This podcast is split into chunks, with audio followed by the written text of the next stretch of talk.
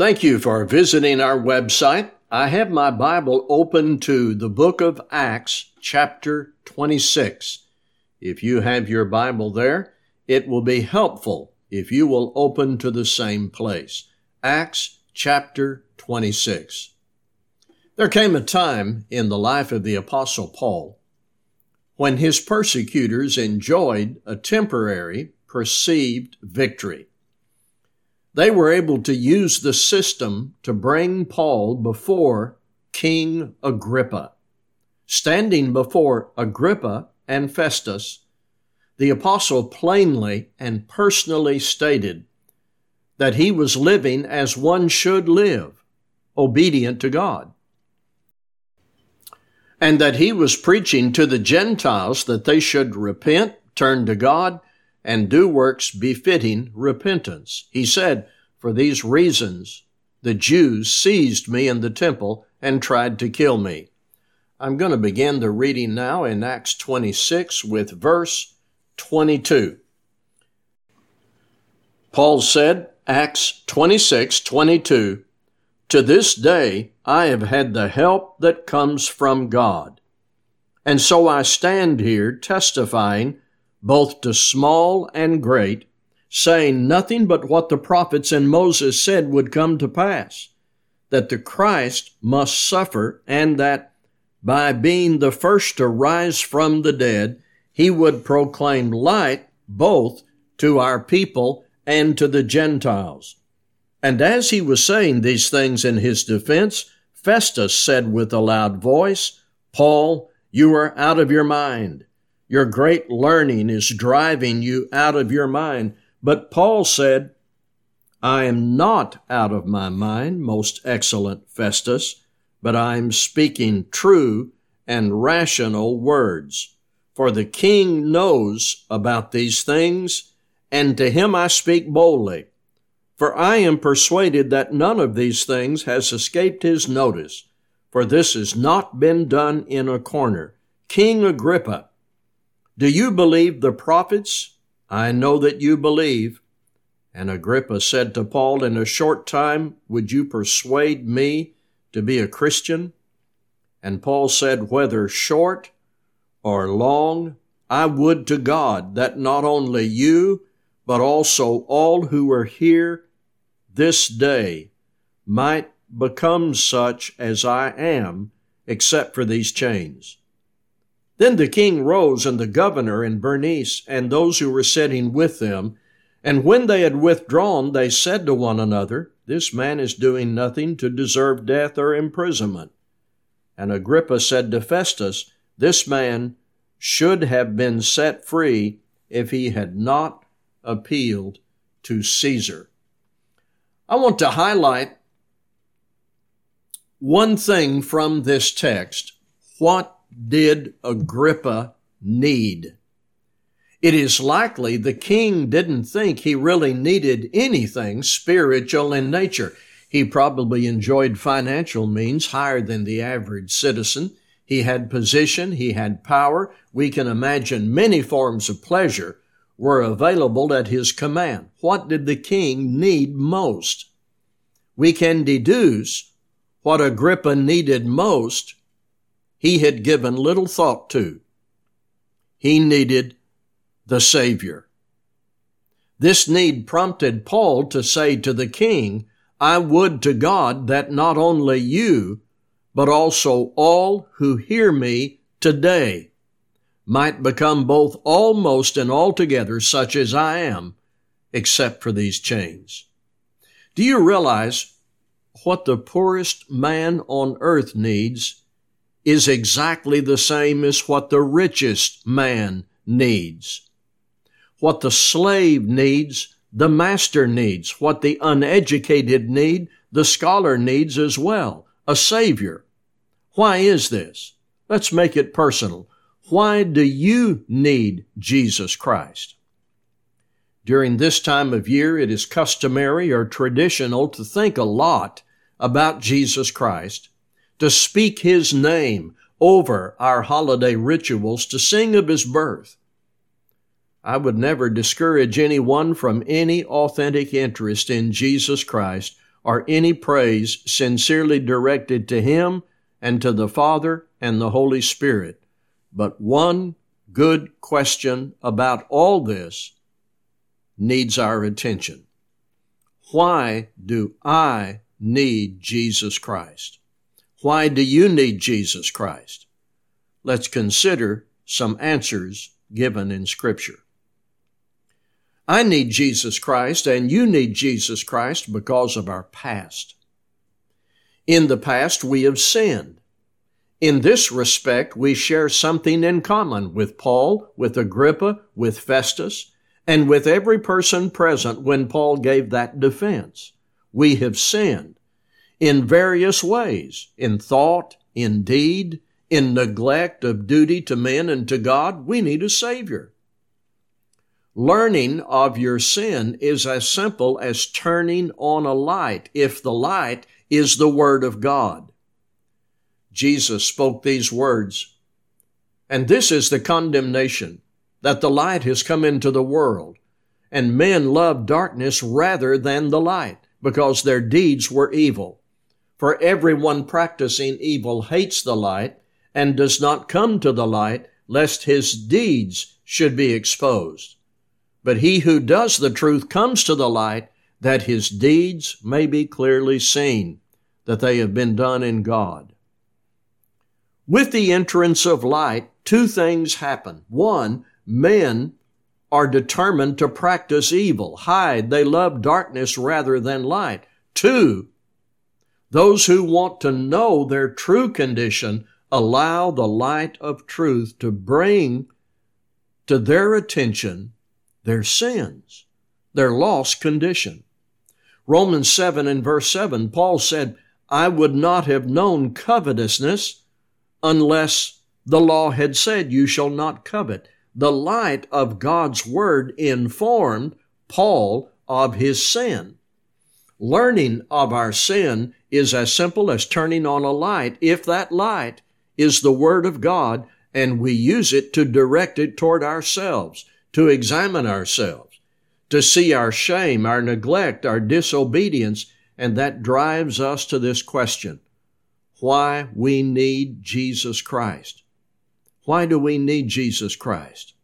The same reason Agrippa needed him, the sin in our past. We are justified in saying selfishness is the common essential element in every sin. The essential element of righteousness is the choice of God over self. But in sin, there is this common element of self. Sin is essentially an expression of what we commonly call the ego, putting self in God's place. Self sufficiency instead of trust in God. Self will instead of submission. Self seeking instead of generosity. Self righteousness instead of humility and reverence. Sin is the assertion of self. As Isaiah said in Isaiah 53 6, all we, like sheep, have gone astray. We have turned everyone to his own way. We need a Savior because of our past sin to forgive us and show us the way out of self and into the noble calling of obeying God. In the second place, we need a Savior because of our present. In the past, as sinners, we lived in a personal environment where we tried to guide ourselves.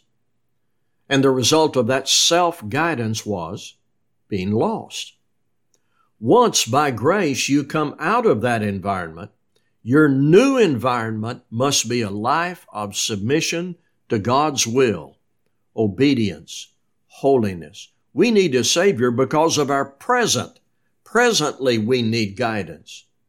We have to use the Bible to learn how to live right in the present. Let me be more specific. We need to learn how to think, how to speak, how to act, how to deal with people properly, how to have a good marriage, good family, how to serve God, how to be a participant as a member of a local church, how to endure suffering, how to embrace hope. Once you let the Word of God expose your sin and you obey the gospel to come out of sin, then what? You have received the gift of salvation, the remission of your past sins, but now what? There are six passages I'm going to bring up that address life after baptism, your present need. I'm going to go through these quickly. Six passages that address life after baptism. Matthew 28 20, observing all things commanded by Christ.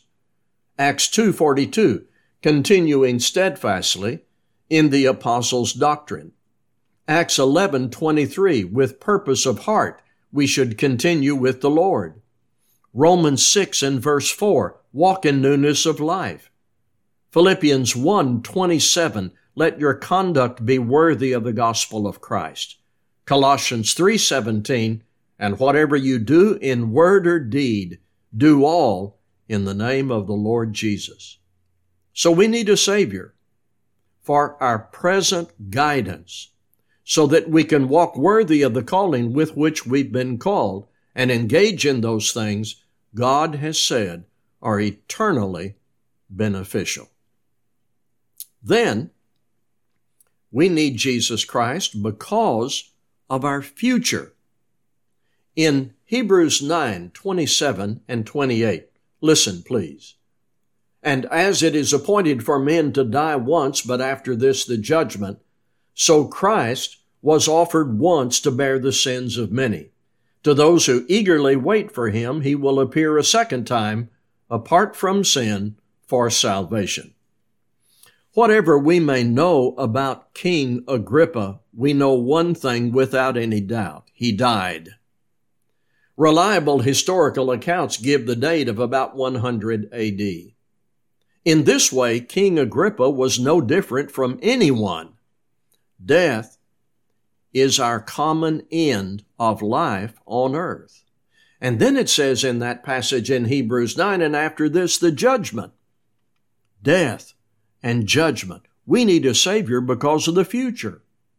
We are reminded of all this all the time in many ways, especially this year, in every newspaper and obituary column.